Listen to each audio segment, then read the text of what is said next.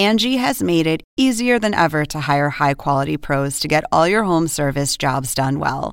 Just bring them your project online or with the Angie app, answer a few questions, and Angie will connect you with local pros who match your specific needs. Or book a service instantly at an upfront price. So join the millions of homeowners who use Angie to care for their homes and get your next home service job done well.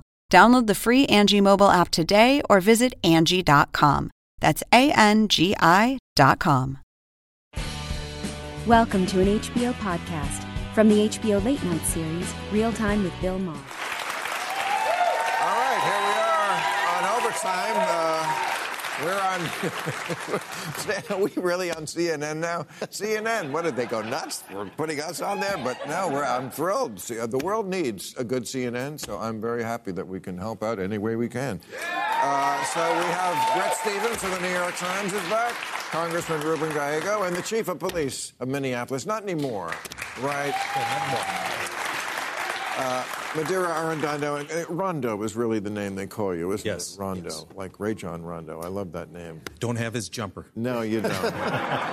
so the first, first question is for you. Do police need better training in de-escalation tactics? Obviously, a question on a lot of people's mind this week. You know, the actuality is that uh, police are getting some of the finest training uh, that they can possibly get. I think when situations occur, like in Memphis, uh, it certainly makes people want to resort to, well, it's the training. And at some point in time, we just have to call it. It ain't the training, it's the character of the individual doing this thing. So, yeah. Really? It looks like the training sucks too, though, sometimes. we are, we are constantly improving training, seriously. Okay, but like, why always firing the whole clip? You know, I mean, I, I, remember reading some statistic, I forget what year it was, maybe it was like 10, 15 years ago, like the entire nation of Germany, like the police shot 89 bullets in a year. Whereas, like, that's like one, one instance, and they're all just firing the whole clip. It Yeah. seems like once the firing begins, there's no, like, okay, they are, you know, police departments are really doing a, a, a much better job in terms of, of, of use of force training. The de escalation piece is the critical, most important piece because we never want our officers uh, to get into a situation where they may have to use deadly force. But actually, the training uh, is, is really good. We just have to really start making sure we're focusing on the quality of the individual who's wearing that uniform. Okay.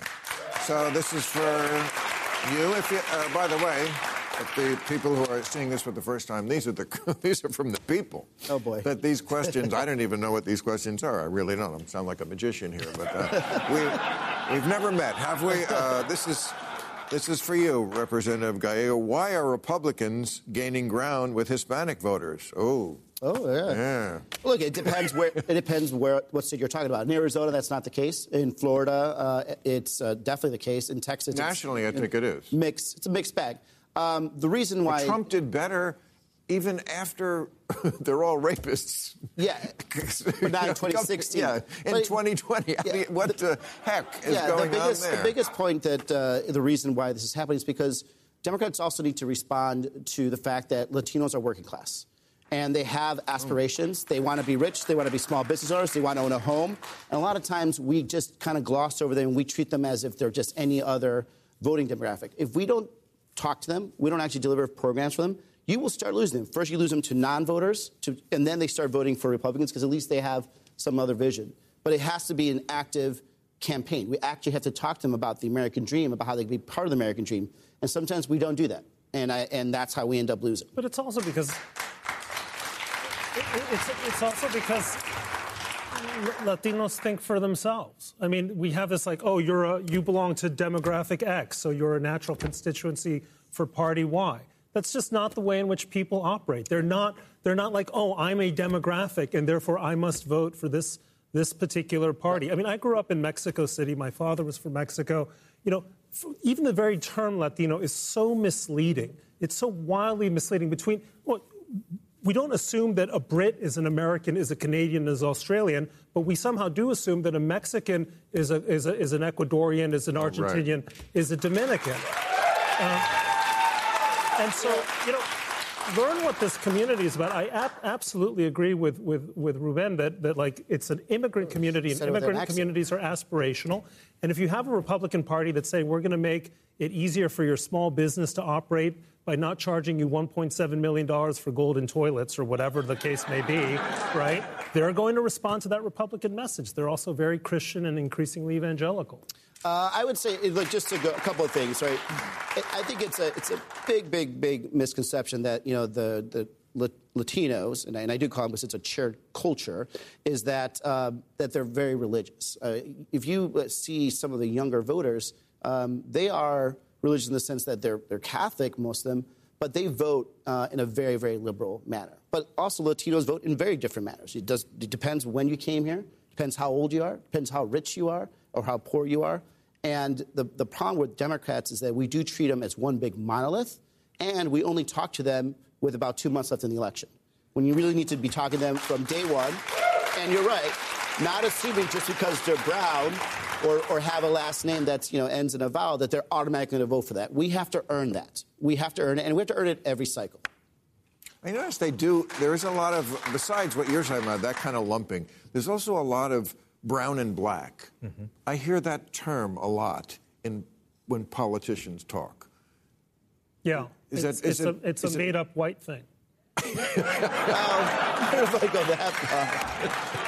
Oh, I think so. When you're talking about brown and black people, uh, yes, I mean, I just, I just, I, I feel like they do. Yeah, they- they- because because obviously someone who comes from an upper class family in India has everything in common with someone who comes from a I don't know a working class family in the Yucatan. I mean, it's o- it's only something that essentially an inherently racist assumption that anyone who's a slightly darker skin tone than you has something in common and they belong in an acronym, right? And it's and it's the condescension of. I think this is a fatal flaw for the left. This kind of condescending view of other people. Well, you're in a, you're part of the BIPOC community. I think the last people who know what the BIPOC community is Right. is the BIPOC community. I do. I do think that there is there has to be some uh, some you know at least uh, understanding like at least there's a, an actual outreach that's actually happening and there's an attempt at least of respect for that. Now you have the flip side. You know we're, we're trashing Democrats and then at the same time we have a party that has not also been great Oh, we can trash to, to Latino yeah, Yeah, to Latinos. You know and we're trashing I- everyone here, All right, well I let's trash away. But you know. I grew up you know I grew up in Arizona. I was there for SB 1070. I was there for Sheriff Joe Arpaio. And there was a lot of opportunities where Republicans had an opportunity to actually reach out to Democrats eh, or to Latinos, and they lost that. And they lost that because of those types of actions. Uh, and so, yeah, sometimes there is this like uh, language overreach that is designed to do, uh, you know, try to get people into your coalition while avoiding some of the real issues that are happening. But it happens on the other side. And, and you know, I'll give you a good example. I, I've, I, you know, now that I recently announced I'm running for Senate, I'll, you know, once in a while I'll get a Twitter, you know, message that, hey, well, why am I going to vote for something that's owned by the cartels? Or you should be president, uh, you should be a senator in Mexico. Like, I was born in this country. I served my country, and yet I still get, you know, accused of not being a, a true American. And it's, it's disgusting. And it's coming from the conservative right. Yeah, it is gross. Okay, uh, this is for the whole panel. Is Kevin McCarthy, who's your new leader in Congress, not yours? He's something, yeah. He's something. well, he's the he's the uh, he's the leader in the House. Yeah, yeah, he's speaker, yeah. It took 15 ballots, right, which is almost unheard of. Uh, Has Kevin McCarthy already made too many concessions to be an effective leader of his party? Well, I guess uh, for people who haven't followed the story, Kevin McCarthy, who is a very far-right Republican in my view, still was not conservative enough for like the 20 really, really, really right people in the Republican uh, caucus, and they stopped him until they made him. I mean, I think they did everything but make him wear the Viking hat. I, I, the dunce cap. The, du- or the dunce cap. Yes. I, but like. I, I think one person can, can get rid of him by objecting to something he does. I mean, how can this function? Because the Republican Party basically is split, split between uh, reptiles and invertebrates, right? I mean, you've got the Marjorie Taylor Greene. I know there's some honorable exceptions. I'm generalizing. But what, what, what Kevin McCarthy said is, I will do anything to be Speaker. I will agree to any compromise. Right. At some point, he should have said, you know, take this job, Marjorie, and shove it. Let's give it to Hakeem Jeffries if this is the way you want to play. And then they would have backed out. Um, and the spinelessness that he, the, the, the tone he set right there is going to be the tone of this Congress for the next two years. Look, it, it is dangerous. Like I'm afraid that he's going to get us into a debt limit situation where we're going to end up, you know, tanking the world economy because he gave up so much power to them to have this title. Right. But the, it's a title now. That's all it is. It has no Right. power. More importantly, now he has very zero responsibility. But he's going to end up, and the country ends up dealing with the consequences of that. Uh, it was not a, it was not a great study in leadership, which none of us should be surprised uh, by. But uh, you know, All it is what we're dealing with right now. But Let's hope the economy won't be tanked. Yes. Can I Thank- have thank- one question very yes, briefly? very quickly. Rondo. Yes. What percentage of cops are good cops? Oh.